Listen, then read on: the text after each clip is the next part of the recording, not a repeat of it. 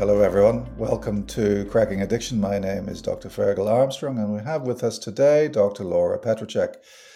Laura, I thought today we'd have a little chat about the seventh step in the 12 step program. What is the seventh step? The seventh step, Ferghal, is humbly ask God to remove our shortcomings. Humbly ask God to remove our shortcomings. And that immediately proceeds the uh, sixth step, doesn't it? Uh, we're entirely ready to have God remove all these defects of character. Right. So the sixth step is we ready ourselves, and then the seventh step, we actually get in there and we ask God to remove our character defects. And we know what our character defects are because we've analyzed those and confessed those in our fourth and fifth steps. Is that right? Yes. So the seventh step is the culmination of a, a really quite a lot of effort. And when I first read the seventh step, when I first started thinking and speaking about the seventh step, I actually thought, well, it's quite a passive thing because we're asking God to get rid of our character defects. What do you say to that charge that the seven steps a very passive process? I mean, you know, it's one night of prayer. Dear God, please remove my character defects. Done. What do you think? What do you say to that charge? Well, it's not a one time asking.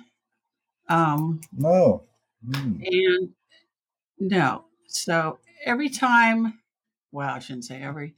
Um, sometimes when I'm acutely aware of my character defects, I will say, God, please remove this defective character.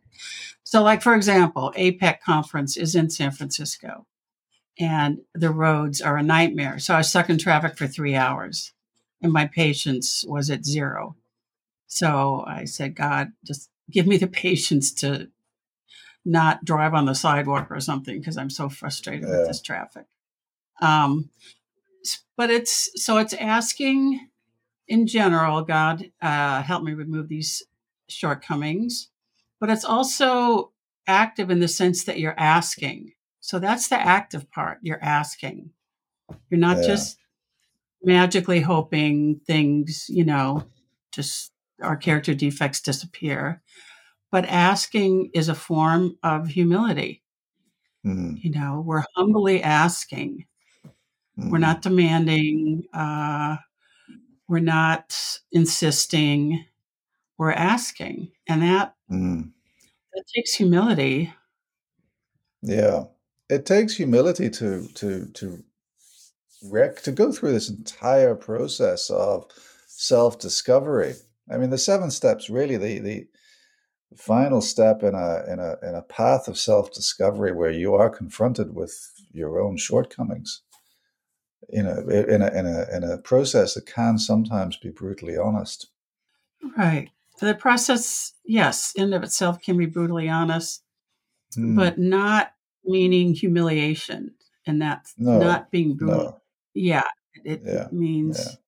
And some people are afraid of that like oh my god i've been humiliated enough. And so it's yeah. important to explain. A lot of times people don't uh, recognize or don't know the differences in the definition between being humble and humiliation.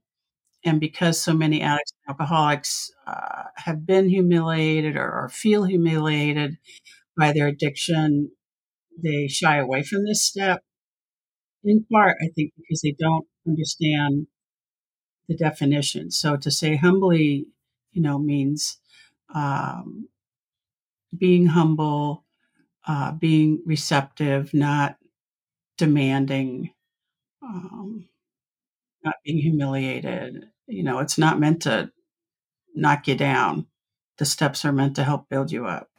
And so when I thought more um, more deeply into this issue, I, I, I want to pick up on something that you said, and that is that it's not a it's not a one-off thing. You know, it is a process, which then brought me into thinking about the seventh step in the context of the growth mindset, where really every day you are asking God on a daily basis to rid you of your shortcomings the same shortcomings that you have in, in, in a mind frame of humility identified in yourself. So, really, it's about personal growth. and I think I when I when I reflect on it, it's not you know it's not wishing doesn't make it make it so. Yeah? It's not wishing. It's a it's it's a, an active daily meditation on personal growth, which requires daily effort, and as you say, a lot you know requires humility to to replace our entitlement, our denial, with something much more positive and rewarding, you know, an open, honest contribution to life and daily personal growth. So really it's it's a very active step that really should should should be with us every day when we wake up. Every day, ask God, help me to for me to replace my shortcomings with something much more productive. And there's also a um, step, the 10th step kind of complements. It's a complementary step in that each night to do just a quick short inventory. Okay, where was I on the plus side, you know, in terms of shortcomings, and where was I on the minus side, you know, to also help you have a honest appraisal and hopefully do better tomorrow. Yeah. So it's uh yes, in the morning, ask for help. At night, okay, how did I do? Yeah, yeah, and that that kind of reflects some of the uh, the the exhortations that I have heard, where you know every morning I, I, I, achieve a small win, I make my bed, and then when I hit my when my head hits the pillow at night, and I haven't used my drug or my substance or alcohol, that no matter how shitty the day has been, that has been a successful day. So there really is that bookending of the day, isn't it? Yes, there is that bookending of the day, but it's not just that I haven't picked up a drink or a drug. It's also, you know, once you have made the commitment, you're clean and sober that day. It, it's it's more so. It's the step is saying, okay, so let's look at your day. You know, were you impatient? Were you arrogant? Were you demanding? Were you yeah. any of negative things? Um, yeah. So it's more than just, you know, I stay clean and sober today. Hooray for me. Yeah. So really, what I'm hearing, it's progress, not perfection, that we're aiming for. I, I see that. Um, I see that statement written all over the gym that I attend on an infrequent basis, and that reassures me. You know, it's progress, not perfection, that we're looking for. And I think, I think, is is it fair to say that of the seventh step? yes, it's progress, not perfection. And yeah. the step is leading us in the right direction. I love rhymes. exactly. So, yeah. Yeah. but all of the steps are the whole program is progress. You know, we're never gonna. Uh, you never graduate. It's one one of the frustrating things for me because being uh, someone who loves school, uh, you never graduate from the program. Yeah. Now let's talk about the secular context of the seventh step. Right. What would you say to those who feel that it's not secular enough? well, you can reinterpret God as seeking help from oneself or from the community or from your therapist or from a support group. Um, you know, also mm emphasize the importance of self awareness, but it's not about, it doesn't have to be about God. And it definitely doesn't have to be about Him. Um, yeah. Yeah. Yeah. Because it has, there are those that feel that um, the use of the word God is actually a barrier to access to um, to 12 step services, as it were. And it's not the first time that the word God appears in, in the 12 steps, is it? No, God appears many, many, many, many, many times in the 12 steps. And it, uh, it puts people off. Uh, I mean, sometimes I've heard people when they first walk into a room and see the 12 steps on the wall, they're already, you know, have that as an excuse, like, oh, yeah, this isn't for me. Because um, it just, re- they recoil from God.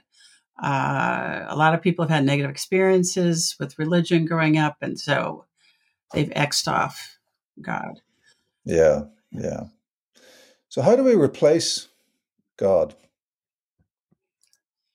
Well, again, you know, replacing God um, or Him and by uh, seeking help from oneself, emphasize the hmm. value mm. of reaching out for support, um, that you mm. don't have to do this alone. That's important to keep emphasizing.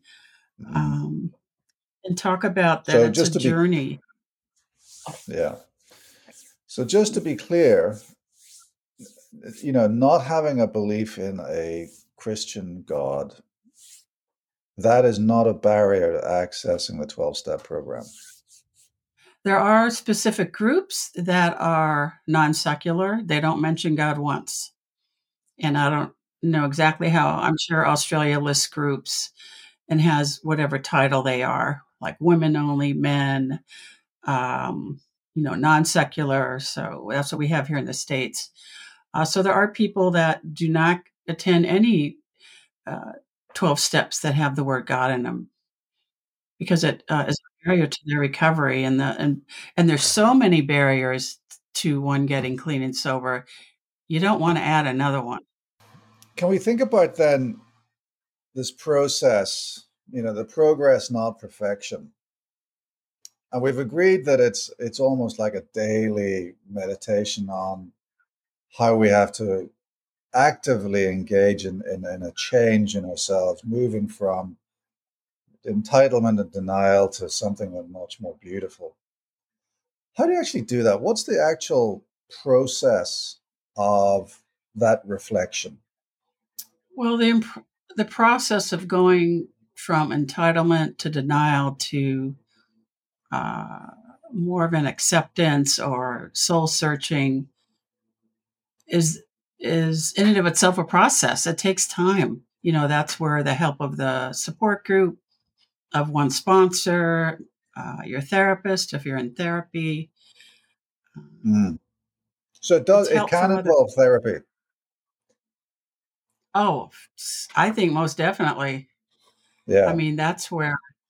I mean, because people, well, people in the 12 step aren't necessarily ones to point out your shortcomings. Um, I mean, my shortcomings have primarily been pointed out by uh, a spouse. So, um, but a therapist could definitely help you uh, point things out because that's not really the role of a support group.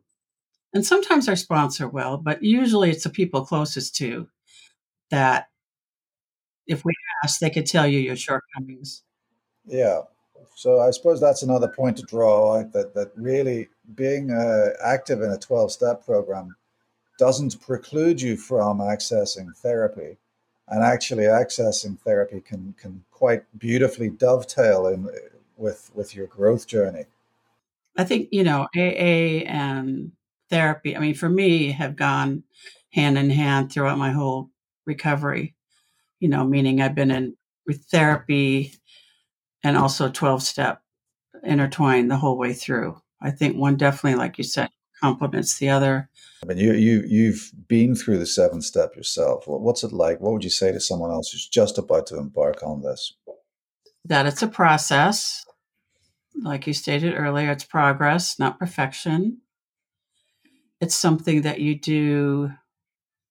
Um, for me on a daily basis, for other people, I guess when the issue or character defect comes up, that nobody's perfect. You know, you fall down, uh, just get back up um, and keep going. Keep going. Get just up and keep going. Just forward. keep going. Just keep one yeah. foot in front of the other. Don't get stuck. Don't look at where you fell yeah. know, you've been given a second chance. Keep going. All right, Laura, thanks so much for your pearls of wisdom today. I really appreciate your time. That's all for today, folks. My name is Dr. Ferghal Armstrong, and this has been Cracking Addiction.